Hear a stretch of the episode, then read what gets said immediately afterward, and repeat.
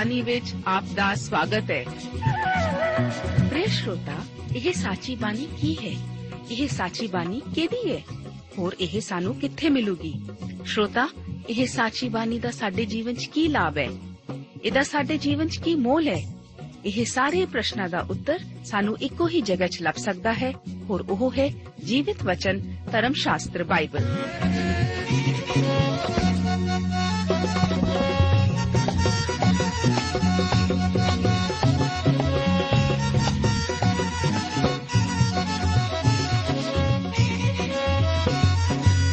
ਧਰਮ ਸ਼ਾਸਤਰ ਬਾਈਬਲ। ਉਹੀ ਜੀਵਿਤ ਵਚਨ ਦਾ ਅਸੀਂ ਇਸ ਕਾਰਜਕ੍ਰਮ ਵਿੱਚ ਅਧਿਐਨ ਕਰਾਂਗੇ।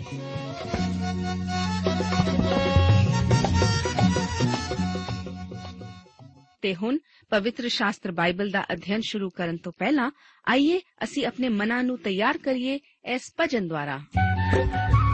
Thank you.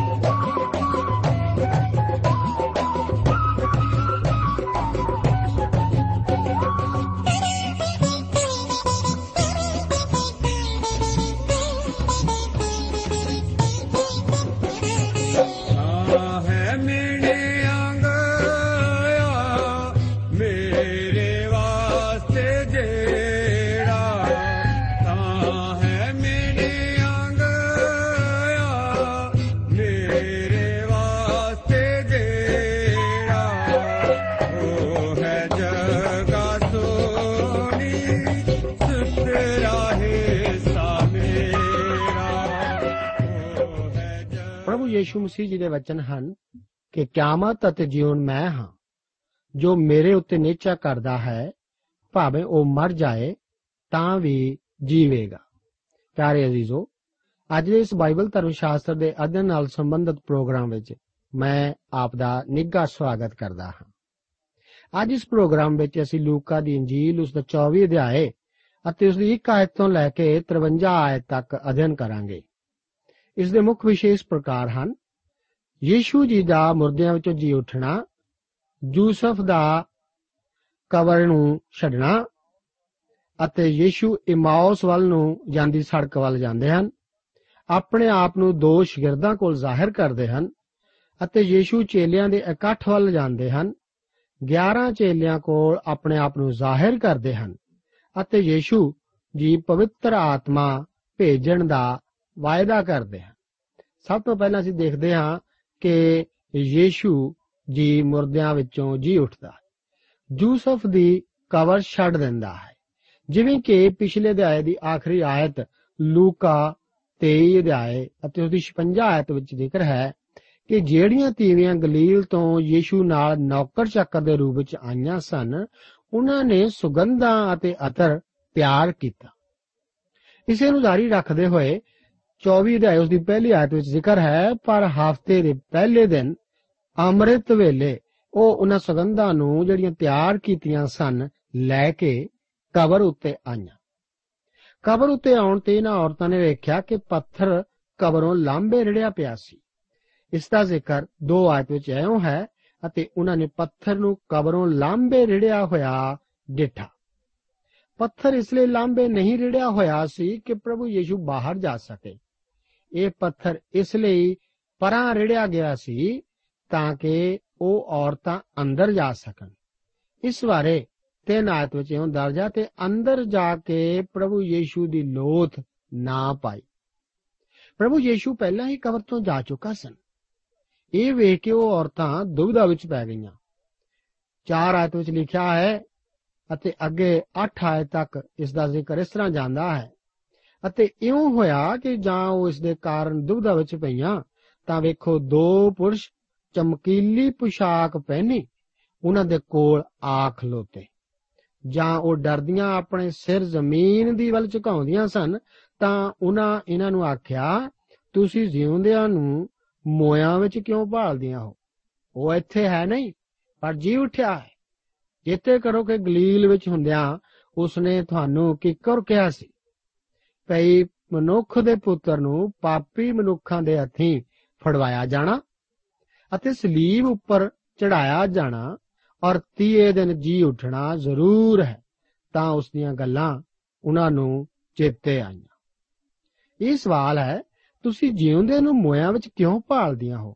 ਬਹੁਤ ਅੱਛਾ ਸਵਾਲ ਸੀ। ਉਹ ਔਰਤਾਂ ਅਤੇ ਪੇਤਰਸ ਅਤੇ ਯੋਹੰਨਾ ਵੱਲੋਂ ਮੋਏ ਹੋਏ ਨੂੰ ਮੋਏ ਹੋਇਆਂ ਵਿੱਚ ਟੋਲ ਰਹੇ ਸਨ। ਉਹ ਜਿਉਂਦੇ ਨੂੰ ਨਹੀਂ ਭਾਲਦੇ ਸਨ। ਉਹਨਾਂ ਨੂੰ ਵਿਸ਼ਵਾਸ ਨਹੀਂ ਸੀ ਕਿ ਪ੍ਰਭੂ ਯੀਸ਼ੂ ਮਸੀਹ ਮੋਇਆਂ ਵਿਚਕਾਰੋਂ ਵਾਪਸ ਆ ਜਾਵੇਗਾ। ਕੁਝ ਲੋਕ ਮਹਿਸੂਸ ਕਰਦੇ ਹਨ ਕਿ ਉਹਨਾਂ ਮਸੀਹੀ ਉਪਦੇਸ਼ਾਂ ਦੇ ਵਿੱਚ ਮੇਲ ਦੀ ਘਾਟ ਹੈ, ਜਿਨ੍ਹਾਂ ਦਾ ਪ੍ਰਭੂ ਦੇ ਪੁਨਰ ਜੀਵਤ ਹੋਣ ਦਾ ਵੇਰਵਾ ਹੈ। ਇਹਨਾਂ ਸਾਰੇ ਉਪਦੇਸ਼ਾਂ ਦੀ ਪੂਰਨ ਜਾਣਕਾਰੀ ਹਾਸਲ ਕਰਨ ਤੋਂ ਪਤਾ ਲੱਗੇਗਾ ਕਿ ਇਹਨਾਂ ਵਿਚਕਾਰ ਕੋਈ ਆਪਸੀ ਵਿਰੋਧਤਾ ਨਹੀਂ ਹੈ। ਉਹ ਔਰਤਾਂ ਯੀਸ਼ੂ ਦੇ ਉਹਨਾਂ ਪ੍ਰਵਚਨਾਂ ਨੂੰ ਯਾਦ ਕਰਦੀਆਂ ਹਨ, ਪਰ ਪਰਮੇਸ਼ਵਰ ਦੇ ਦੂਤ ਉਹਨਾਂ ਨੂੰ ਯਾਦ ਦਿਵਾਉਂਦੇ ਹਨ। ਕਦੇ-ਕਦੇ ਤੁਸੀਂ ਕੋਈ ਚੀਜ਼ ਸੁਣਦੇ ਹੋ ਅਤੇ ਇਹ ਵੀ ਜਾਣ ਲੈਂਦੇ ਹੋ ਕਿ ਇਹ ਸੱਚੀ ਹੈ, ਪਰ ਤੁਸੀਂ ਵਿਸ਼ਵਾਸ ਨਹੀਂ ਕਰਦੇ। ਇਸੇ ਢੰਗ ਨਾਲ ਜ਼ਿਆਦਾ ਲੋਕ ਪਰਮੇਸ਼ਰ ਦੇ ਵਚਨ ਨੂੰ ਅੱਜ ਕੱਢ ਲੈਂਦੇ ਹਨ। ਸਾਰੇ ਉਪਦੇਸ਼ਕਾਂ ਨੇ ਕਾਫੀ ਹੱਦ ਤੱਕ ਇਹ ਸਾਫ਼ ਕਹਿ ਦਿੱਤਾ ਸੀ ਕਿ ਪ੍ਰਭੂ ਯੀਸ਼ੂ ਨੇ ਆਪਣੇ ਚੇਲਿਆਂ ਨੂੰ ਬਾਰ-ਬਾਰ ਦੱਸਿਆ ਸੀ ਕਿ ਉਹ ਯਰੂਸ਼ਲਮ ਨੂੰ ਮਰਨ ਜਾ ਰਹੇ ਹਨ ਅਤੇ ਤੀਸਰੇ ਦਿਨ ਜ਼ਿੰਦਾ ਹੋ ਉੱਠਣਗੇ। ਉਹਨਾਂ ਨੇ ਸੁਣਿਆ, ਪਰ ਵਿਸ਼ਵਾਸ ਨਹੀਂ ਕੀਤਾ। ਫਿਰ ਕਬਰ ਤੋਂ ਮੁੜ ਕੇ ਉਹਨਾਂ ਦੋਹਾਂ ਤੀਵੀਆਂ ਨੇ ਕੀ ਕੀਤਾ? ਇਸ ਦਾ ਜ਼ਿਕਰ 9 ਅਤੇ 10 ਆਇਤ ਵਿੱਚ ਇਸ ਤਰ੍ਹਾਂ ਹੈ। ਅਤੇ ਕਬਰ ਤੋਂ ਮੁੜ ਕੇ ਉਹਨਾਂ ਨੇ ਇਹ ਸਾਰੀਆਂ ਗੱਲਾਂ ਉਹਨਾਂ 11 ਹੋਰ ਨਾ ਸਭਨਾਂ ਨੂੰ ਦੱਸ ਦਿੱਤੀਆਂ। ਸੋ ਮਰੀਮ ਮਗਦਲੀਨੀ ਅਤੇ ਯੋਆਨਾ ਅਤੇ ਯਾਕੂਬ ਦੀ ਮਾਂ ਮਰੀਮ ਔਰ ਉਹਨਾਂ ਦੇ ਨਾਲ ਦੀਆਂ ਹੋਰ ਤੀਵੀਆਂ ਨੇ ਰਸੂਲਾਂ ਨੂੰ ਇਹ ਗੱਲਾਂ ਕਹੀਆਂ। ਤੁਸੀਂ ਸੋਚਦੇ ਹੋਵੋ ਕਿ ਰਸੂਲ ਤੀਵੀਆਂ ਦੁਆਰਾ ਜੋ ਉਹਨਾਂ ਨੂੰ ਦੱਸਿਆ ਗਿਆ ਸੀ, ਉਸ ਤੋਂ ਕਾਫੀ ਪ੍ਰਭਾਵਿਤ ਹੋਏ ਹੋਣਗੇ। ਪਰੰਤੂ ਜੋ ਰਸੂਲਾਂ ਦਾ ਪ੍ਰਤੀਕਰਮ ਸੀ, ਉਹ 11 ਆਇਤ ਵਿੱਚ ਐਉਂ ਹੈ ਅਤੇ ਇਹ ਗੱਲਾਂ ਉਹਨਾਂ ਨੂੰ ਕਹਾਣੀਆਂ ਜਿਹੀਆਂ ਮਾਲੂਮ ਹੋਈਆਂ। ਅਤੇ ਉਹਨਾਂ ਨੇ ਉਹਨਾਂ ਦਾ ਸੱਤ ਨਾ ਮੰਨਿਆ। ਉੱਪਰਲੀ ਆਇਤ ਤੋਂ ਜ਼ਾਹਿਰ ਹੁੰਦਾ ਹੈ ਕਿ ਹੋਰਨਾਂ ਲੋਕਾਂ ਨੇ ਤਾਂ ਪ੍ਰਭੂ ਯੀਸ਼ੂ ਦੇ ਪੁਨਰ ਜੀਵਤ ਹੋ ਉੱਠਣ ਤੇ ਸ਼ੱਕ ਕੀਤਾ। ਪਰੰਤੂ ਸਭ ਤੋਂ ਪਹਿਲਾਂ ਰਸੂਲਾਂ ਨੇ ਸ਼ੱਕ ਜ਼ਾਹਿਰ ਕੀਤਾ। ਫਿਰ ਵੀ ਪ੍ਰਭੂ ਯੀਸ਼ੂ ਨੇ ਉਹਨਾਂ ਨੂੰ ਵਾਰ-ਵਾਰ ਆਖਿਆ ਕਿ ਉਸ ਦੀ ਮੌਤ ਅਤੇ ਪੁਨਰ ਜੀਵਨ ਬਾਰੇ ਕੀ ਹੋਣ ਜਾ ਰਿਹਾ ਸੀ। ਸ਼ਿਮੌਨ ਪਾਤਰਸ ਨੂੰ ਆਪਣੇ ਮਨ ਵਿੱਚ ਸਾਰੀ ਗਵਾਹੀ ਇਕੱਠੀ ਕਰਨੀ ਪਈ। ਇਸ ਤੋਂ ਪਹਿਲਾਂ ਕਿ ਉਹ ਕਿਸੇ ਨਤੀਜੇ ਤੇ ਆਪੜਦਾ ਇਸ ਦੀ ਪੁਸ਼ਟੀ ਵਿੱਚ 12 ਆਇਤ ਵਿੱਚ ਆਖਦੇ ਹਨ, ਪਰ ਪਾਤਰਸ ਉੱਠ ਕੇ ਕਬਰ ਵੱਲ ਭੱਜਿਆ ਅਤੇ ਝੁਕ ਕੇ ਨਿਰੇ ਉਹ ਕੱਪੜੇ ਡੇਠੇ ਔਰ ਇਸ ਵਾਰਤਾ ਤੇ ਅਚਰਜ ਮੰਨਦਾ ਹੋਇਆ ਆਪਣੇ ਘਰ ਚੱਲਿਆ ਗਿਆ। ਮੇਰੇ ਖਿਆਲ ਵਿੱਚ ਪਾਤਰਸ ਦਿਮਾਗੀ ਤੌਰ ਤੇ ਉਨਾ ਚੁਸਤ ਨਹੀਂ ਸੀ ਜਿੰਨਾ ਕਿ ਯੋਹੰਨਾ ਸੀ। ਯੋਹੰਨਾ ਆਪਣੇ ਉਪਦੇਸ਼ ਵਿੱਚ ਸਾਨੂੰ ਦੱਸਦਾ ਹੈ ਕਿ ਜਦ ਉਹ ਕਬਰ ਕੋਲ ਗਿਆ, ਉਸਨੇ ਝੁਕ ਕੇ ਅੰਦਰ ਵੇਖਿਆ ਅਤੇ ਵਿਸ਼ਵਾਸ ਕਰ ਲਿਆ ਕਿ ਯੀਸ਼ੂ ਉਥੋਂ ਜਾ ਚੁੱਕੇ ਹਨ। ਯੋਹੰਨਾ ਨੂੰ ਪ੍ਰਭੂ ਯੀਸ਼ੂ ਦੇ ਪੁਨਰ ਜੀਵਤ ਹੋ ਉਠਣ ਬਾਰੇ ਜਲਦੀ ਵਿਸ਼ਵਾਸ ਹੋ ਗਿਆ। ਪਰੰਤੂ ਪਾਤਰਸ ਨੂੰ ਅਜਿਹਾ ਕਰਨ ਲਈ ਕੁਝ ਚਿਰ ਸੋਚਣਾ ਪਿਆ। ਇਸ ਵਾਰਤਾ ਤੋਂ ਬਾਅਦ ਯੀਸ਼ੂ ਜੀ ਇਮਾਉਸ ਨਾਮ ਦੇ ਪਿੰਡ ਵੱਲ ਨੂੰ ਜੋ ਸੜਕ ਜਾਂਦੀ ਸੀ, ਉੱਥੇ ਦੋ ਚੇਲਿਆਂ ਨੂੰ ਮਿਲਿਆ ਅਤੇ ਆਪਣੇ ਬਾਰੇ ਪ੍ਰਗਟਾਵਾ ਕੀਤਾ। ਇਸ ਦਾ ਜ਼ਿਕਰ 13 ਆਇਤ ਵਿੱਚ ਇਸ ਤਰ੍ਹਾਂ ਹੈ, ਤਾਂ ਵੇਖੋ, ਉਸੇ ਦਿਨ ਉਹਨਾਂ ਵਿੱਚੋਂ ਦੋ ਜਣੇ ਇਮਾਉਸ ਨਾਮ ਦੇ ਇੱਕ ਪਿੰਡ ਨੂੰ ਜਾਂਦੇ ਸਨ, ਜਿਹੜਾ ਯਰੂਸ਼ਲਮ ਤੋਂ ਪੰਜ ਕੋ ਵਾਟ ਤੇ ਹੈ। ਜਦੋਂ ਇਮਾਉਸ ਪਿੰਡ ਦੇ ਕੋਲ ਉਹ ਦੋ ਜਣੇ ਆਪਸ ਵਿੱਚ ਵਾਪਰ ਚੁੱਕੀ ਘਟਨਾ ਬਾਰੇ ਗੱਲਾਂ ਕਰ ਰਹੇ ਸਨ, ਇਸ ਸੰਬੰਧ ਵਿੱਚ 14 ਤੋਂ ਲੈ ਕੇ 16 ਆਇਤ ਵਿੱਚ ਲਿਖਿਆ ਹੈ, ਸੋ ਉਹਨਾਂ ਸਭਨਾਂ ਗੱਲਾਂ ਦੇ ਵਿਖੇ ਜੋ ਬੀਤੀਆਂ ਸਨ, ਆਪੋ ਵਿੱਚ ਗੱਲਬਾਤ ਕਰਦੇ ਸਨ ਅਤੇ ਐਉਂ ਹੋਇਆ ਕਿ ਜਾਂ ਉਹ ਗੱਲਬਾਤ ਔਰ ਚਰਚਾ ਕਰਦੇ ਸਨ, ਤਾਂ ਯੀਸ਼ੂ ਆਪ ਨੇੜੇ ਆ ਕੇ ਉਹਨਾਂ ਦੇ ਨਾਲ ਤੁਰਦਾ ਗਿਆ। ਪਰ ਉਹਨਾਂ ਦੇ ਨੇਤਰ ਬੰਦ ਕੀਤੇ ਗਏ ਸਨ ਭਈ ਉਹਨੂੰ ਨਾ ਸਿਆਣਨ। ਇਹ ਦੋਵੇਂ ਚੇਲੇ ਜੋ ਆਪਸ ਵਿੱਚ ਯੀਸ਼ੂ ਬਾਰੇ ਗੱਲਾਂ ਕਰ ਰਹੇ ਸਨ ਉਹਨਾਂ ਨੇ ਪ੍ਰਭੂ ਨੂੰ ਨਾਲ ਜਾਂਦੇ ਨਹੀਂ ਵੇਖਿਆ ਸੀ। ਉਹਨਾਂ ਨੂੰ ਯਕੀਨ ਨਹੀਂ ਸੀ ਕਿ ਉਹ ਮੁਰਦਿਆਂ ਵਿਚਕਾਰੋਂ ਜੀ ਉਠਿਆ। ਉਹਨਾਂ ਨੂੰ ਚਿਤ ਚੇਤੇ ਵੀ ਨਹੀਂ ਸੀ ਕਿ ਉਹ ਜੋ ਉਹਨਾਂ ਨਾਲ ਤੁਰਿਆ ਜਾ ਰਿਹਾ ਸੀ, ਉਹ ਪੁਨਰ ਜੀਵਤ ਹੋ ਉੱਠਿਆ, ਮਸੀਹ ਹੀ ਹੈ। ਉਹ ਦੋਵੇਂ ਯੀਸ਼ੂ ਦੀ ਭਾਲ ਵਿੱਚ ਹੀ ਸਹੀ ਸਨ। ਪ੍ਰਭੂ ਨੇ ਉਹਨਾਂ ਦੋਹਾਂ ਚੇਲਿਆਂ ਨੂੰ ਸਵਾਲ ਕੀਤਾ। ਉਸ ਨੇ ਉਹਨਾਂ ਨੂੰ ਆਖਿਆ ਕਿ ਤੁਸੀਂ ਤੁਰੇ ਜਾਂਦੇ, ਇਹ ਕੀ ਗੱਲਾਂ ਆਪਸ ਵਿੱਚ ਹੀ ਕਰਦੇ ਹੋ? ਤਾਂ ਉਹ ਉਦਾਸ ਹੋ ਕੇ ਖਲੋ ਗਏ। ਯੀਸ਼ੂ ਨੇ ਉਹਨਾਂ ਨੂੰ ਮੁੜ ਕੇ ਸਵਾਲ ਕੀਤਾ, ਤਦ ਕਲੇਓਸ ਨਾਮ ਦੇ ਇੱਕ ਨੇ ਉਹਨੂੰ ਉੱਤਰ ਦਿੱਤਾ, ਭਲਾ ਤੂੰ ਹੀ ਇਕੱਲਾ ਯਰੂਸ਼ਲਮ ਵਿੱਚ ਉਪਰਾ ਹੈ, ਅਤੇ ਅੱਜ ਕੱਲ ਜਿਹੜੀਆਂ ਵਾਰਤਾਂ ਉਸ ਵਿੱਚ ਬੀਤੀਆਂ ਹਨ, ਨਹੀਂ ਜਾਣਦਾ ਇਹ ਦੋਵੇਂ ਚੇਲੇ ਇਹ ਵਿਸ਼ਵਾਸ ਨਹੀਂ ਕਰਦੇ ਸਨ ਕਿ ਉਸ ਇਲਾਕੇ ਵਿੱਚ ਕੋਈ ਅਜਿਹਾ ਵੀ ਹੈ, ਜਿਸ ਨੂੰ ਇਸ ਵਾਰਤਾ ਦਾ ਗਿਆਨ ਨਾ ਹੋਵੇ। ਇਹ ਇਸ ਤਰ੍ਹਾਂ ਹੋਵੇਗਾ ਕਿ ਤੁਸੀਂ ਆਪਣੇ ਸ਼ਹਿਰ ਵਿੱਚ, ਗਲੀ ਵਿੱਚ ਇੱਕ ਦੋਸਤ ਨਾਲ ਜਾ ਰਹੇ ਹੋ ਅਤੇ ਚੰਦ ਤੇ ਜਾਣ ਦੀ ਚਰਚਾ ਕਰ ਰਹੇ ਹੋ। ਇੱਕ ਅਜਨਬੀ ਆ ਕੇ ਤੁਹਾਨੂੰ ਆਖੇ, ਕੀ ਕੋਈ ਜਣਾ ਚੰਦ ਤੇ ਜਾ ਕੇ ਪਰਤ ਆਇਆ ਹੈ? ਤੁਸੀਂ ਕੁਦਰਤੀ ਤੌਰ ਤੇ ਇਹੀ ਪ੍ਰਤੀਕਿਰਿਆ ਵਿਅਕਤ ਕਰੋਗੇ। ਕਿਸੇ ਲਈ ਵੀ ਇਹ ਯਕੀਨ ਕਰਨਾ ਅੱਜ ਦੇ ਜ਼ਮਾਨੇ ਅਤੇ ਯੁੱਗ ਵਿੱਚ ਮੁਸ਼ਕਲ ਹੋਏਗਾ ਕਿ ਆਦਮੀ ਚੰਦ ਤੇ ਅਪੜ ਕੇ ਵਾਪਸ ਜ਼ਮੀਨ ਤੇ ਪਰਤ ਆਇਆ ਹੈ। ਪ੍ਰਭੂ ਦੇ ਮੋਇਆਂ ਵਿਚਕਾਰੋਂ ਜੀ ਉੱਠਣ ਦੀ ਘਟਨਾ ਕੋਈ ਅਜਿਹੀ ਘਟਨਾ ਨਹੀਂ ਸੀ ਜੋ ਕਿ ਗੁਪਤ ਤੌਰ ਤੇ ਵਾਪਰੀ ਹੋਵੇ। ਇਹ ਆਮ ਖਬਰ ਸੀ ਤੇ ਇਲਾਕੇ ਵਿੱਚ ਹਰ ਕੋਈ ਇਸ ਬਾਰੇ ਉਸ ਸਮੇਂ ਗੱਲਾਂ ਕਰ ਰਿਹਾ ਸੀ। ਇਸ ਘਟਨਾ ਤੋਂ ਬਾਅਦ ਯੀਸ਼ੂ ਜੀ ਉਹਨਾਂ ਦੋਹਾਂ ਚੇਲਿਆਂ ਨਾਲ ਜੋ ਗੱਲ ਕਰਦੇ ਹਨ ਉਸ ਦਾ ਜ਼ਿਕਰ 19 ਆਇਤ ਵਿੱਚ ਇਸ ਤਰ੍ਹਾਂ ਹੈ। ਉਸ ਨੇ ਉਹਨਾਂ ਨੂੰ ਕਿਹਾ, ਕਿਹੜੀਆਂ ਵਾਰਤਾਂ? ਤਾਂ ਉਹਨਾਂ ਉਸ ਨੂੰ ਆਖਿਆ ਯੀਸ਼ੂ ਨਾਸਰੀ ਦੇ ਵਿਖੇ, ਜਿਹੜਾ ਨਵੀ ਔਰ ਨਾਲੇ ਪਰਮੇਸ਼ਵਰ ਅਤੇ ਸਾਰੇ ਲੋਕਾਂ ਦੇ ਅੱਗੇ ਕਰਨੀ ਅਤੇ ਵਚਨ ਵਿੱਚ ਸਮਰੱਥ ਸੀ। ਉਹ ਦੋਵੇਂ ਚੇਲੇ ਅੱਗੇ ਯੀਸ਼ੂ ਨਾਲ ਵਾਰਤਾਲਾਪ ਜਾਰੀ ਰੱਖਦੇ ਹੋਏ ਆਖਦੇ ਹਨ, ਜੋ ਕਿ 20 ਆਇਤ ਵਿੱਚ ਇਸ ਤਰ੍ਹਾਂ ਹੈ, ਔਰ ਕਿਸ ਤਰ੍ਹਾਂ ਪ੍ਰਧਾਨ ਜਾਜਕਾਂ ਅਤੇ ਸਰਦਾਰਾਂ ਨੇ ਉਸ ਨੂੰ ਕਤਲ ਦੇ ਲਈ ਹਵਾਲੇ ਕੀਤਾ ਅਤੇ ਉਸ ਨੂੰ ਸਲੀਬ ਉੱਤੇ ਚਾੜਿਆ ਹੁਣ ਉਹ ਮਸੀਹ ਦੀ ਮੌਤ ਦੀ ਗਵਾਹੀ ਭਰਦੇ ਹਨ ਅੱਜ ਉਹ 21 ਆਇਤ ਵਿੱਚ ਇਸ ਤਰ੍ਹਾਂ ਵਚਨ ਹਨ। ਪਰ ਸਾਨੂੰ ਇਹ ਆਸ ਸੀ ਕਿ ਇਹ ਉਹ ਹੈ ਜੋ ਇਸਰਾਇਲ ਦਾ ਨਿਸਤਾਰਾ ਕਰੇ। ਔਰ ਇਹਨਾਂ ਸਭਨਾਂ ਗੱਲਾਂ ਤੋਂ ਬਾਅਦ ਐਸ ਮਾਜਰੇ ਵੀਤੇ ਨੂੰ ਅੱਜ ਧਿਆ ਦਿਨ ਹੋ ਗਿਆ ਹੈ। ਇਸ ਵਾਰਤਾਲਾਪ ਨੂੰ ਜਾਰੀ ਰੱਖਦੇ ਉਹ ਚੇਲੇ ਅੱਗੇ ਜੋ ਵਾਰਤਾਲਾਪ ਕਰਦੇ ਹਨ ਉਸ ਦਾ ਜ਼ਿਕਰ 22 ਅਤੇ 23 ਆਇਤ ਵਿੱਚ ਇਸ ਤਰ੍ਹਾਂ ਹੈ। ਪਰ ਸਾਡੇ ਵਿੱਚੋਂ ਕਈਆਂ ਤੀਵੀਆਂ ਨੇ ਵੀ ਸਾਨੂੰ ਹੈਰਾਨ ਕਰ ਛੱਡਿਆ ਹੈ ਕਿ ਉਹ ਤੜਕੇ ਕਬਰ ਤੇ ਗਈਆਂ ਅਤੇ ਜਾਂ ਉਸ ਦੀ ਲੋਥ ਨਾ ਪਾਈ ਤਾਂ ਇਹ ਆਖਦਿਆਂ ਆਈਆਂ, ਜੋ ਸਾਨੂੰ ਦੂਤਾਂ ਦਾ ਦਰਸ਼ਨ ਵੀ ਹੋਇਆ, ਜਿਨ੍ਹਾਂ ਆਖਿਆ, ਭਈ ਉਹ ਜਿਉਂਦਾ ਹੈ। ਇਹਨਾਂ ਆਦਮੀਆਂ ਨੂੰ ਯਕੀਨ ਨਹੀਂ ਸੀ ਕਿ ਤੀਵੀਆਂ ਦੀ ਰਿਪੋਰਟ ਸਹੀ ਹੈ। ਉਹਨਾਂ ਨੂੰ ਇਹ ਵੀ ਯਕੀਨ ਨਹੀਂ ਸੀ ਕਿ ਕਬਰ ਖਾਲੀ ਸੀ। ਤੁਸੀਂ ਵੇਖ ਸਕਦੇ ਹੋ ਕਿ ਪੁਨਰ ਜੀਵਿਤ ਹੋ ਉੱਠਣ ਬਾਰੇ ਉਹਨਾਂ ਦਿਨਾਂ ਵਿੱਚ ਕਿੰਨਾ ਜ਼ਿਆਦਾ ਅਵਿਸ਼ਵਾਸ ਸੀ। ਅੱਗੇ 24 ਆਇਤ ਵਿੱਚ ਇਸ ਤਰ੍ਹਾਂ ਦਰਜ ਹੈ, ਭਈ ਅਤੇ ਸਾਡੇ ਨਾਲ ਦਿਆਂ ਵਿੱਚੋਂ ਕਈ ਕੋ ਕਬਰ ਉਤੇ ਗਏ ਔਰ ਜਿਹੋ ਜਿਹਾ ਤੀਵੀਆਂ ਨੇ ਕਿਹਾ ਸੀ, ਤਿਹੋ ਜਿਹਾ ਪਾਇਆ ਔਰ ਉਸ ਨੂੰ ਨਾ ਡੇਠਾ। ਇਸ ਤੋਂ ਪ੍ਰਤੀਤ ਹੁੰਦਾ ਹੈ ਕਿ ਉਹਨਾਂ ਚੇਲਿਆਂ ਨੂੰ ਪਤਾ ਨਹੀਂ ਸੀ ਕਿ ਕੀ ਵਾਪਰਿਆ, ਪਰ ਕਿਸੇ ਤਰ੍ਹਾਂ ਲੋਥ ਜ਼ਰੂਰ ਗਾਇਬ ਸੀ। ਉਹ ਇਸ ਘਟਨਾ ਨੂੰ ਬਿਆਨਣ ਦੇ ਕਾਬਲ ਨਹੀਂ ਸਨ ਪਰੰਤੂ ਸਚਾਈ ਇਹੀ ਰਹਿੰਦੀ ਹੈ ਕਿ ਕਿਸੇ ਨੇ ਪ੍ਰਭੂ ਨੂੰ ਨਹੀਂ ਤੱਕਿਆ ਸੀ। ਇਹ ਵੇਖ ਕੇ ਇਹ ਦੋਵੇਂ ਚੇਲੇ ਅਸਲੋਂ ਅਣਜਾਣ ਸਨ। ਪ੍ਰਭੂ ਯੀਸ਼ੂ ਨੇ ਉਹਨਾਂ ਨੂੰ ਜੋ ਕਿਹਾ, ਉਸ 25 ਆਇਤ ਵਿੱਚ ਇਸ ਤਰ੍ਹਾਂ ਲਿਖਿਆ ਹੈ, ਤਾਂ ਉਸ ਨੇ ਉਹਨਾਂ ਨੂੰ ਕਿਹਾ हे ਬੇਸਮਝੋ ਔਰ ਨਵੀਆਂ ਦੀਆਂ ਸਾਰਿਆਂ ਬਚਨਾਂ ਉੱਪਰ ਪ੍ਰਤੀਤ ਕਰਨ ਵਿੱਚ ਢਿੱਲਿਓ। ਅੱਜ ਵੀ ਅਜਿਹੇ ਲੇਖ ਹਨ ਜੋ ਆਖਦੇ ਹਨ ਕਿ ਅਜਿਹਾ ਨਹੀਂ ਹੋ ਸਕਦਾ ਕਿ ਕੋਈ ਸਮਝਦਾਰ ਵੀ ਹੋਵੇ ਅਤੇ ਬਾਈਬਲ ਤੇ ਵਿਸ਼ਵਾਸ ਵੀ ਕਰਦਾ ਹੋਵੇ। ਮਸੀਹ ਆਖਦੇ ਹਨ ਕਿ ਉਹ ਮਨੁੱਖ, ਮੂਰਖ ਹੈ ਜੋ ਬਾਈਬਲ ਤੇ ਵਿਸ਼ਵਾਸ ਨਹੀਂ ਕਰਦਾ। ਬਾਈਬਲ ਵਿੱਚ ਜੇਕਰ ਅਤੇ ਕਿੰਤੂ ਪ੍ਰੰਤੂ ਵਾਲੀ ਕੋਈ ਜਗ੍ਹਾ ਨਹੀਂ ਹੈ।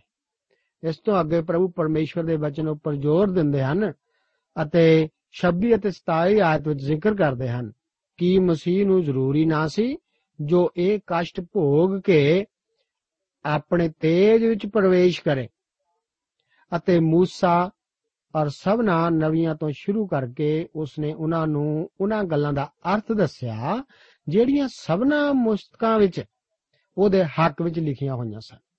ਯੀਸ਼ੂ ਆਪਣੇ ਪ੍ਰਵਚਨ ਮੂਸਾ ਤੇ ਹੋਰ ਨਵੀਆਂ ਨਾਲ ਸਾਂਝੇ ਕਰਦੇ ਹਨ। ਯੀਸ਼ੂ ਦੀ ਮੌਤ ਅਤੇ ਫਿਰ ਪੁਨਰ ਜੀਵਤ ਤੋਂ ਉੱਠਣ ਦੀ ਭਵਿੱਖਬਾਣੀ ਇਹਨਾਂ ਨਵੀਆਂ ਨੇ ਕੀਤੀ ਸੀ। ਅਤੇ ਉਹਨਾਂ ਦੀਆਂ ਭਵਿੱਖਬਾਣੀਆਂ ਸੱਚੀਆਂ ਸਾਬਤ ਹੋਈਆਂ। ਪਾਸਕਲ ਆਖਦਾ ਹੈ, ਮਨੁੱਖੀ ਗਿਆਨ ਸਮਝਣਾ ਜ਼ਰੂਰੀ ਹੈ ਤਾਂ ਕਿ ਵਿਸ਼ਵਾਸ ਕੀਤਾ ਜਾ ਸਕੇ, ਪਰੰਤੂ ਦੇਵੀ ਗਿਆਨ ਦਾ ਵਿਸ਼ਵਾਸ ਪਹਿਲਾਂ ਕਰਨਾ ਹੁੰਦਾ ਹੈ ਅਤੇ ਤਦ ਹੀ ਸਮਝ ਵਿੱਚ ਆ ਸਕਦਾ ਹੈ। ਇੱਕ ਸਧਾਰਨ ਆਤਮਾ ਜਿਸ ਦਾ ਪਰਮੇਸ਼ਰ ਦੇ ਵਚਨਾਂ ਵਿੱਚ ਅਟੁੱਟ ਵਿਸ਼ਵਾਸ ਹੈ, ਪਰਮੇਸ਼ਰ ਦੇ ਪਵਿੱਤਰ ਆਤਮਾ ਨਾਲ ਜਲਦੀ ਰੋਸ਼ਨ ਹੋ ਜਾਵੇਗੀ। ਇਸ ਵਿਸ਼ੇ ਵਿੱਚ ਪਹਿਲਾ ਕੋਰਿੰਥੀਆਂ ਦੀ ਪੱਤਰੀ ਅਤੇ ਉਸ ਦਾ 2 ਅਧਿਆਇ ਦੀ 14 ਆਇਤ ਵਿੱਚ ਪੌਲਸ ਐਲਾਨ ਕਰਦਾ ਹੈ, ਪਰ ਪ੍ਰਾਣਿਕ ਮਨੁੱਖ ਪਰਮੇਸ਼ਰ ਦੇ ਆਤਮਾ ਦੀਆਂ ਗੱਲਾਂ ਨੂੰ ਕਬੂਲ ਨਹੀਂ ਕਰਦਾ। ਕਿਉਂ? ਜੋ ਉਹ ਉਸ ਦੇ ਲੇਖੇ ਮੂਰਖਤਾਈ ਹਨ ਅਤੇ ਉਹ ਉਹਨਾਂ ਨੂੰ ਨਹੀਂ ਜਾਣ ਸਕਦਾ, ਇਸ ਲਈ ਜੋ ਆਤਮਿਕ ਰੀਤ ਨਾਲ ਉਹਨਾਂ ਦੀ ਜਾਂਚ ਕਰੀਦੀ ਹੈ। ਸਿਰਫ ਬਾਈਬਲ ਨੂੰ ਪੜ੍ਹ ਲੈਣਾ ਇਹ ਪ੍ਰਮਾਣਿਤ ਨਹੀਂ ਕਰਦਾ ਕਿ ਤੁਸੀਂ ਇਸ ਨੂੰ ਸਮਝਦੇ ਹੋ। ਇਸ ਤੋਂ ਅੱਗੇ ਉਹ ਦੋਵੇਂ ਚੇਲੇ ਪ੍ਰਭੂ ਯੀਸ਼ੂ ਨਾਲ ਜੋ ਗੱਲ ਕਰਦੇ ਹਨ ਉਸ ਦਾ ਜ਼ਿਕਰ 28 ਤੋਂ ਲੈ ਕੇ 31 ਆਇਤਾਂ ਵਿੱਚ ਇਉਂ ਹੈ। ਉਹ ਪਿੰਡ ਨੇੜੇ ਆਇਆ ਜਿੱਥੇ ਜਾਂਦੇ ਸਨ ਔਰ ਉਸ ਨੇ ਅੱਗੇ ਵਧਣ ਨੂੰ ਕੀਤਾ। ਤਾਂ ਉਹਨਾਂ ਉਸ ਨੂੰ ਅਟਕਾ ਕੇ ਆਖਿਆ ਕਿ ਸਾਡੇ ਨਾਲ ਰਹੋ, ਕਿਉਂ ਜੋ ਸਾਂਝ ਪੈ ਗਈ ਅਤੇ ਹੁਣ ਦਿਨ ਲੈ ਚੱਲਿਆ ਹੈ ਔਰ ਉਹ ਉਹਨਾਂ ਦੇ ਸੰਗ ਟਿਕਣ ਨੂੰ ਅੰਦਰ ਗਿਆ। ਇਉਂ ਹੋਇਆ ਕਿ ਜਾਂ ਉਹ ਉਹਨਾਂ ਦੇ ਨਾਲ ਪ੍ਰਸ਼ਾਦ ਛਕਣ ਨੂੰ ਬੈਠਾ, ਤਾਂ ਉਸਨੇ ਰੋਟੀ ਲੈ ਕੇ ਬਰਕਤ ਦਿੱਤੀ ਅਤੇ ਤੋੜ ਕੇ ਉਹਨਾਂ ਨੂੰ ਫੜਾਈ। ਤਦ ਉਹਨਾਂ ਦੇ ਨੇਤਰ ਖੁੱਲ ਗਏ ਅਤੇ ਉਹਨਾਂ ਉਸ ਨੂੰ ਸਿਆਣ ਲਿਆ ਔਰ ਉਹ ਉਹਨਾਂ ਤੋਂ ਅਲੋਪ ਹੋ ਗਿਆ। ਮੇਜ਼ ਦੇ ਦੁਆਲੇ ਬੈਠ ਕੇ ਖਾਣਾ, ਯੀਸ਼ੂ ਮਸੀਹ ਨਾਲ ਚੀਜ਼ਾਂ ਨੂੰ ਸਾਂਝਾ ਕਰਨਾ ਇੱਕ ਅਦਭੁਤ ਸਮਾਂ ਹੁੰਦਾ ਹੈ। ਅੱਜ ਅਸੀਂ ਵੇਖਦੇ ਹਾਂ ਕਿ ਜਦੋਂ ਕਲੀਸਿਆ ਵਿੱਚ ਰਾਗ ਰੰਗ ਦੇ ਪ੍ਰੋਗਰਾਮ ਤਾਂ ਕਾਫੀ ਹੁੰਦੇ ਹਨ, ਪਰ ਉਹ ਯੀਸ਼ੂ ਮਸੀਹ ਨੂੰ ਬਾਹਰ ਰੱਖਦੇ ਹਨ। ਮਤਲਬ ਮਸੀਹ ਵੱਲੋਂ ਧਿਆਨ ਨਹੀਂ ਧਰਦੇ। ਸੱਚੀ ਸੰਗਤ ਅਤੇ ਅਸ਼ੀਰਵਾਦ ਹਾਸਲ ਕਰਨ ਲਈ ਪ੍ਰਭੂ ਯੀਸ਼ੂ ਸਾਡੇ ਵਿਚਕਾਰ ਹੋਣਾ ਲਾਜ਼ਮੀ ਹੈ, ਤਾਂ ਕਿ ਬਰਕਤ, ਰੋਟੀ ਲੈ ਕੇ ਪ੍ਰਾਪਤ ਕੀਤੀ ਜਾ ਸਕੇ। ਇਸ ਤੋਂ ਬਾਅਦ ਜੋ ਵਾਪਰਿਆ, ਉਸ ਦੀ ਵਿਆਖਿਆ 32 ਅਤੇ 33 ਆਇਤਾਂ ਵਿੱਚ ਇਸ ਤਰ੍ਹਾਂ ਹੈ। ਤਾਂ ਉਹ ਇੱਕ ਦੂਏ ਨੂੰ ਆਖਣ ਲੱਗੇ ਭਈ ਜਾਂ ਉਹ ਰਾਹ ਵਿੱਚ ਸਾਡੇ ਨਾਲ ਗੱਲਾਂ ਕਰਦਾ ਤੇ ਸਾਡੇ ਲਈ ਪੁਸਤਕਾਂ ਦਾ ਅਰਥ ਖੋਲਦਾ ਸੀ ਤਾਂ ਕਿ ਸਾਡਾ ਦਿਲ ਸਾਡੇ ਅੰਦਰ ਗਰਮ ਨਹੀਂ ਸੀ ਹੁੰਦਾ। ਉਹ ਉਸੇ ਘੜੀ ਉੱਠ ਕੇ ਯਰੂਸ਼ਲਮ ਨੂੰ ਮੁੜੇ ਅਤੇ 11 ਚੇਲਿਆਂ ਔਰ ਉਹਨਾਂ ਦੇ ਨਾਲਦਿਆਂ ਨੂੰ ਇਕੱਠੇ ਪਾਇਆ। ਜਿਵੇਂ ਕਿ ਦਿਨ ਛੁਪ ਚੁੱਕਾ ਸੀ ਅਤੇ ਹਨੇਰਾ ਹੋ ਚੁੱਕਿਆ ਸੀ, ਉਹ ਦੋਵੇਂ ਚੇਲੇ ਇਸ ਅਦਭੁਤ ਖਬਰ ਨਾਲ ਮੀਲਾਂ ਵੱਧੀ ਤੇਜ਼ੀ ਨਾਲ ਆਪਣੇ। ਉਹਨਾਂ ਨੇ ਜੋ ਕਿਹਾ, ਚੌਥੀ ਆਇਤ ਵਿੱਚ ਲਿਖਿਆ ਹੈ, ਜਿਹੜੇ ਕਹਿੰਦੇ ਸਨ ਕਿ ਪ੍ਰਭੂ ਸੱਚੀ ਮੁੱਚੀ ਜੀ ਉਠਿਆ ਔਰ ਸ਼ਮਾਉਨ ਨੂੰ ਵਿਖਾਈ ਦਿੱਤਾ। ਇਸ ਤੋਂ ਬਾਅਦ ਯੀਸ਼ੂ ਇਕੱਠੇ ਹੋਏ ਚੇਲਿਆਂ ਕੋਲ ਜਾਂਦਾ ਹੈ ਅਤੇ ਆਪਣੇ ਆਪ ਨੂੰ 11 ਪਾਸ ਹਾਜ਼ਰ ਕਰਦਾ ਹੈ। ਇਸ ਤੋਂ ਬਾਅਦ ਉਹ ਦੋਵੇਂ ਚੇਲੇ ਜੋ ਯੀਸ਼ੂ ਨਾਲ ਆਏ ਸਨ 35 ਤੋਂ ਲੈ ਕੇ 37 ਆਇਤਾਂ ਵਿੱਚ ਇਸ ਤਰ੍ਹਾਂ ਵਾਰਤਾਲਾਪ ਕਰਦੇ ਹਨ। ਤਾਂ ਉਹਨਾਂ ਨੇ ਸੁਣਾਇਆ, ਭਈ ਰਾਹ ਵਿੱਚ ਕੀ ਕੁਝ ਹੋਇਆ? ਅਤੇ ਰੋਟੀ ਤੋੜਨ ਵਿੱਚ ਅਸਾਂ ਉਹਨੂੰ ਕਿੱਕਰ ਗਿਆ ਤਾ ਉਹ ਅਜੇ ਇਹ ਗੱਲਾਂ ਕਰਦੇ ਹੀ ਸਨ ਕਿ ਉਹ ਆਪ ਉਹਨਾਂ ਦੇ ਵਿਚਕਾਰ ਆ ਖਲੋਤਾ। ਪਰ ਉਹਨਾਂ ਨੂੰ ਆਖਿਆ, ਤੁਹਾਡੀ ਸ਼ਾਂਤੀ ਹੋਵੇ। ਪਰ ਉਹ ਬਿਲਕੁਲ ਹੋਰ ਕੇ ਡਰ ਗਏ। ਅਤੇ ਇਹ ਸਮਝੇ, ਭਈ ਅਸੀਂ ਭੂਤ ਨੂੰ ਵੇਖਦੇ ਹਾਂ। ਉਹਨਾਂ ਦੋਹਾਂ ਦੀ ਡਰਾਉਣੀ ਹਾਲਤ ਵੇਖ ਕੇ ਪ੍ਰਭੂ ਉਹਨਾਂ ਦੋਹਾਂ ਨੂੰ 38 ਅਤੇ 39 ਆਇਤ ਵਿੱਚ ਆਖਦੇ ਹਨ ਉਸ ਨੇ ਉਹਨਾਂ ਨੂੰ ਕਿਹਾ, ਤੁਸੀਂ ਕਾਹਨੂੰ ਘਬਰਾਉਂਦੇ ਹੋ ਅਤੇ ਤੁਹਾਡੇ ਮਨਾਂ ਵਿੱਚ ਚਿੰਤਾ ਕਿਉਂ ਉਪਜਦੀਆਂ ਹਨ? ਮੇਰੇ ਹੱਥ ਔਰ ਮੇਰੇ ਪੈਰ ਵੇਖੋ, ਜੋ ਮੈਂ ਹੀ ਹਾਂ। ਮੈਨੂੰ ਟੋਹੋ ਅਤੇ ਵੇਖੋ, ਕਿਉਂਕਿ ਭੂਤ ਦੇ ਹੱਡੀਆਂ ਨਹੀਂ ਹੁੰਦੀਆਂ ਜਿਵੇਂ ਮੇਰੇ ਵਿੱਚ ਵੇਖਦੇ ਹੋ। ਜਦ ਫਿਰ ਵੀ ਉਹਨਾਂ ਦੋਹਾਂ ਚੇਲਿਆਂ ਨੂੰ ਯਕੀਨ ਨਾ ਆਇਆ, ਤਾਂ 40 ਤੋਂ ਲੈ ਕੇ 43 ਆਇਤਾਂ ਵਿੱਚ ਲਿਖਿਆ ਹੈ ਅਤੇ ਉਸਨੇ ਇਹ ਕਿਹਾ ਕਿ ਉਹਨਾਂ ਨੂੰ ਹੱਥ ਪੈਰ ਵਿਖਾਲੇ ਤਾਂ ਉਹ ਖੁਸ਼ੀ ਮਾਰੇ, ਅਜੇ ਪ੍ਰਤੀਤ ਨਹੀਂ ਕਰਦੇ ਅਤੇ ਹੈਰਾਨ ਹੋ ਰਹੇ ਸਨ ਕਿ ਉਸਨੇ ਉਹਨਾਂ ਨੂੰ ਆਖਿਆ, ਇੱਥੇ ਤੁਹਾਡੇ ਕੋਲ ਕੁਝ ਭੋਜਨ ਹੈ। ਉਹਨਾਂ ਉਸ ਨੂੰ ਭੁੰਨੀ ਮੱਛੀ ਦਾ ਟੁਕੜਾ ਦਿੱਤਾ ਅਤੇ ਉਸਨੇ ਲੈ ਕੇ ਉਹਨਾਂ ਦੇ ਸਾਹਮਣੇ ਖਾ ਲਿਆ। ਹੁਣ ਇਹ ਸਬੂਤ ਪੱਕਾ ਹੋ ਗਿਆ ਹੈ। ਕਿ ਉਹ ਸਾਡਾ ਪ੍ਰਭੂ ਅਤੇ ਮੁਕਤੀ ਦਾਤਾ ਇੱਕ ਇਨਸਾਨ ਹੈ ਅਤੇ ਉਹ ਭੋਜਨ ਖਾ ਸਕਦਾ ਸੀ। ਫਿਰ ਪ੍ਰਭੂ ਉਹਨਾਂ ਚੇਲਿਆਂ ਨੂੰ ਹੋਰ ਯਕੀਨ ਦਿਵਾਉਣ ਲਈ 44 ਅਤੇ 45 ਆਇਤ ਵਿੱਚ ਆਖਦੇ ਹਨ ਤਦ ਉਸ ਨੇ ਉਹਨਾਂ ਨੂੰ ਆਖਿਆ, ਇਹ ਮੇਰੀਆਂ ਉਹ ਗੱਲਾਂ ਹਨ ਜਿਹੜੀਆਂ ਮੈਂ ਤੁਹਾਡੇ ਨਾਲ ਹੁੰਦਿਆਂ ਹੋਇਆਂ ਤੁਹਾਨੂੰ ਆਖੀਆਂ ਭਈ ਉਹਨਾਂ ਸਭਨਾ ਗੱਲਾਂ ਦਾ ਪੂਰਾ ਹੋਣਾ ਜ਼ਰੂਰ ਹੈ, ਜੋ ਮੂਸਾ ਦੀ ਤੁਰੇਤ ਅਤੇ ਨਬੀਆਂ ਦੇ ਜ਼ਬੂਰਾਂ ਵਿੱਚ ਮੇਰੇ ਹੱਕ ਵਿੱਚ ਲਿਖੀਆਂ ਹੋਈਆਂ ਹਨ। ਤਦ ਉਸਨੇ ਉਹਨਾਂ ਦੀ ਬੁੱਧ ਖੋਲ ਦਿੱਤੀ ਅਤੇ ਜੋ ਪੁਸਤਕਾਂ ਨੂੰ ਸਮਝ ਲੈਣ, ਉਹਨਾਂ ਨਵੀਆਂ ਦੇ ਜ਼ਬੂਰਾਂ ਅਤੇ ਪੁਸਤਕਾਂ ਵਿੱਚ ਜੋ ਲਿਖਿਆ, ਉਹ ਲੂਕਾ ਦੀ ਇੰਜੀਲ, ਉਸ 24 ਅਧਿਆਏ 46 ਅਤੇ 47 ਵਿੱਚ ਐਉਂ ਹੈ ਅਤੇ ਉਹਨਾਂ ਨੂੰ ਆਖਿਆ ਕਿ ਇਉਂ ਲਿਖਿਆ ਹੈ, ਜੋ ਮਸੀਹ ਦੁੱਖ ਝੱਲੇਗਾ ਅਤੇ ਤੀਏ ਦਿਨ ਮੁਰਦਿਆਂ ਵਿੱਚੋਂ ਫੇਰ ਜੀ ਉੱਠੇਗਾ ਅਤੇ ਯਰੂਸ਼ਲਮ ਤੋਂ ਲੈ ਕੇ ਸਾਰੀਆਂ ਕੌਮਾਂ ਵਿੱਚ ਉਹਦੇ ਨਾਮ ਉਤੇ ਤੋਬਾ ਔਰ ਪਾਪਾਂ ਦੀ ਮਾਫੀ ਦਾ ਪ੍ਰਚਾਰ ਕੀਤਾ ਜਾਵੇਗਾ। ਇਸ ਤੋਂ ਅੱਗੇ ਪ੍ਰਭੂ ਪਵਿੱਤਰ ਆਤਮਾ ਘੱਲਣ ਦਾ ਵਚਨ ਦਿੰਦਾ ਹੈ। ਇਸ ਦਾ ਜ਼ਿਕਰ 48 ਅਤੇ 49 ਆਇਤਾਂ ਵਿੱਚ ਇਸ ਤਰ੍ਹਾਂ ਹੈ। ਤੁਸੀਂ ਇਹਨਾਂ ਗੱਲਾਂ ਦੇ ਗਵਾਹ ਹੋ ਅਤੇ ਵੇਖੋ, ਮੈਂ ਆਪਣੇ ਪਿਤਾ ਦਾ ਕਰਾਰ ਤੁਹਾਡੇ ਤੇ ਘੱਲਦਾ ਹਾਂ। ਔਰ ਜਦ ਤੀਕਰ ਤੁਸੀਂ ਉੱਪਰੋਂ ਸ਼ਾਂਤੀ ਨਾ ਪਾਓ, ਸ਼ਹਿਰ ਵਿੱਚ ਰਹੋ। ਇਸ ਤੋਂ ਮਗਰੋਂ ਯੀਸ਼ੂ ਇਹਨਾਂ ਦੋਹਾਂ ਨੂੰ ਹੱਥ ਉਠਾ ਕੇ ਅਸੀਸ ਦੇ ਕੇ ਆਕਾਸ਼ ਉੱਤੇ ਉਠਾਇਆ ਗਿਆ, ਜਿਸ ਦਾ ਜ਼ਿਕਰ 50 ਤੇ 51 ਆਇਤ ਵਿੱਚ ਇਸ ਤਰ੍ਹਾਂ ਹੈ। ਉਹ ਉਹਨਾਂ ਨੂੰ ਬਾਹਰ ਬੈਤਨੀਆਂ ਦੇ ਸਾਹਮਣੇ ਲੈ ਗਿਆ ਔਰ ਆਪਣੇ ਹੱਥ ਉਠਾ ਕੇ ਉਹਨਾਂ ਨੂੰ ਅਸੀਸ ਦਿੱਤੀ ਅਤੇ ਐਉਂ ਹੋਇਆ ਕਿ ਜਾਂ ਉਹ ਉਹਨਾਂ ਨੂੰ ਅਸੀਸ ਦੇ ਰਿਹਾ ਸੀ, ਤਾਂ ਉਹ ਉਹਨਾਂ ਤੋਂ ਅਲੱਗ ਹੋਇਆ ਔਰ ਆਕਾਸ਼ ਉੱਤੇ ਉਠਾਇਆ ਗਿਆ। ਆਖਰੀ ਟਾਈਮ ਜਦੋਂ ਚੇਲਿਆਂ ਨੇ ਪ੍ਰਭੂ ਨੂੰ ਵੇਖਿਆ ਤਾਂ ਉਹ ਅਸੀਸ ਦੇਣ ਦੇ ਰੌ ਵਿੱਚ ਸੀ। ਅਗਲੀ ਦਫਾ ਜਦੋਂ ਪ੍ਰਭੂ ਆਉਣਗੇ ਤਾਂ ਉਹ ਅਸੀਸ ਦੇਣ ਦੇ ਰੌ ਵਿੱਚ ਹੀ ਆਉਣਗੇ। ਸਾਨੂੰ ਉਸ ਦੀ ਆਮਦ ਨੂੰ ਮਹਾਨ ਖੁਸ਼ੀ ਅਤੇ ਉਡੀਕ ਕਰਦੇ ਹੋਏ ਵੇਖਣਾ ਚਾਹੀਦਾ ਹੈ। ਜਦੋਂ ਪ੍ਰਭੂ ਉਹਨਾਂ ਚੇਲਿਆਂ ਤੋਂ ਅਲੱਗ ਹੋ ਕੇ ਆਕਾਸ਼ ਉੱਤੇ ਉਠਾਇਆ ਗਿਆ ਤਾਂ ਉਸ ਤੋਂ ਬਾਅਦ ਉਹਨਾਂ ਦੋਹਾਂ ਚੇਲਿਆਂ ਨੇ 52 ਅਤੇ 53 ਆਇਤ ਵਿੱਚ ਜੋ ਲਿਖਿਆ ਹੈ, ਇਸ ਤਰ੍ਹਾਂ ਹੈ, ਉਹ ਇਸ ਤਰ੍ਹਾਂ ਹੈ।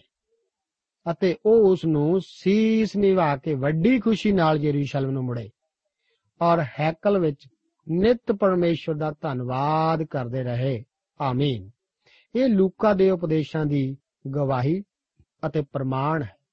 ਮੈਂ ਇਸ ਉਪਦੇਸ਼ ਲੂਕਾ ਦੇ ਨੂੰ ਹੋਰ ਚੰਗੀ ਤਰ੍ਹਾਂ ਜਾਣਨਾ ਚਾਹੁੰਦਾ ਹਾਂ ਅਤੇ ਆਸ ਕਰਦਾ ਹਾਂ ਕਿ ਤੁਸੀਂ ਵੀ ਅਜਿਹਾ ਹੀ ਲੋਚਦੇ ਹੋਵੋਗੇ। ਇਸ ਦੇ ਨਾਲ ਹੀ ਲੂਕਾ ਦੀ ਇੰਜੀਲ ਦਾ ਅਧਿਐਨ ਸਮਾਪਤ ਹੁੰਦਾ ਹੈ। ਪ੍ਰਭੂ ਆਪ ਨੂੰ ਇਹਨਾਂ ਵਚਨਾਂ ਨਾਲ ਬਰਕਤ ਦੇ